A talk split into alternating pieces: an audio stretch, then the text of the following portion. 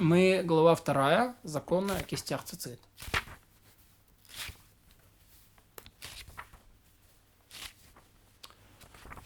А, везде в Торе Тхелет это шерсть, покрашенная в светлый оттенок, синего цвета. Э, и он подобен небосводу в ясный солнечный день. Шерсть Тхелет для кистей цицит должна быть покрашена известным красителем, который сохраняет и неизменимо свою красоту. И если покрасить шерсть любым другим красителем для кистей цицит, она будет непригодна, даже если будет цвета небосвода. Например, если покрасили шерсть войдой, войда это растение такое, которое синий краситель, или другими черными красителями, то для кистей цита она не, не годится. Шерсть гибрида козы и барана для кистей цит не годится. Как красят шерсть хеля для кистей цицит? Берут шерсть, замачивают в баке, после этого стирают до чистоты и промывают с мезебританумомом. Мезебританумом – это растение, э, которое содержит соду в заметных количествах.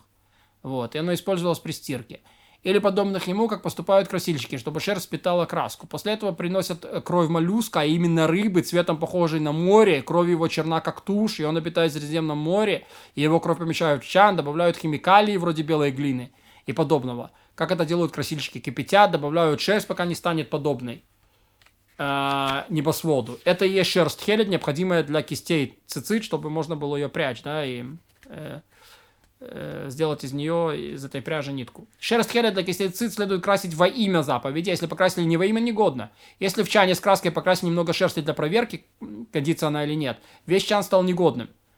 Эм... Есть такой закон, что сделают ее целиком тхелет, и отсюда учат, что должно быть целиком. Для проверки это нельзя, вот, и поэтому весь чан становится негодным. Как же следует поступить? Зачерпнуть из чана краску в маленький сосуд, поместить в него шерсть для проверки и сжечь то, на чем проверяли. Ведь это покрасили для проверки, а краску из сосуда вылить, потому что используется для пробы и сделано негодной. Тхеледжи красят оставшейся в чане краской, которая не стала непригодной. Приобретают шерсть Хели только у надежного человека, опасаясь, что ее могли покрасить не во имя. Даже если ее пробелы у надежного, приобрели у надежного человека, если при проверке выяснилось, что она окрашена одним из черных неустойчивых красителей, негодно. Как это проверить? Покрашена ли шерсть или, или как положено или нет? Берут солому, слизь улитки, 40-дневную мочу, и на сутки замачивают в них шерсть хелет. Если цвет остается неизменным и не бледнее, шерсть годная. Если раз посветлее, берут ячменное тесто, погружают в рыбный рассол, закладывают в него изменившую цвет шерсть хелет, запекают тесто в печи, вытаскивают шерсть от хелет из хлеба и рассматривают. Если цвет стал светлее, шерсть негодна. Если цвет стал ярче и темнее, чем до запекания, то годно. Из двора который все признают надежным, где продают шерсть хелет, приобретают ее и не обязаны проверять, потому что предполагается, что двор надежный, пока не возникнет подозрений. Если вручили шерсть хелет не еврею, то она негодна из опасений, что ее подменили. Если же была упакована и закрыта двумя печатями, э, друг за другом, то годно. Если печать одна, негодна. Если обнаружили шерсть хелет на улице, даже если в, наре... и даже если в нарезанных нитях, то негодно. А если же нити сплетены, то годны. Когда приобретают накидку с кистями цицит на базаре, то если приобретают ее еврея, считается годно, если приобретают не еврея, то торговца, но у торговца годно, а у простого человека не годно.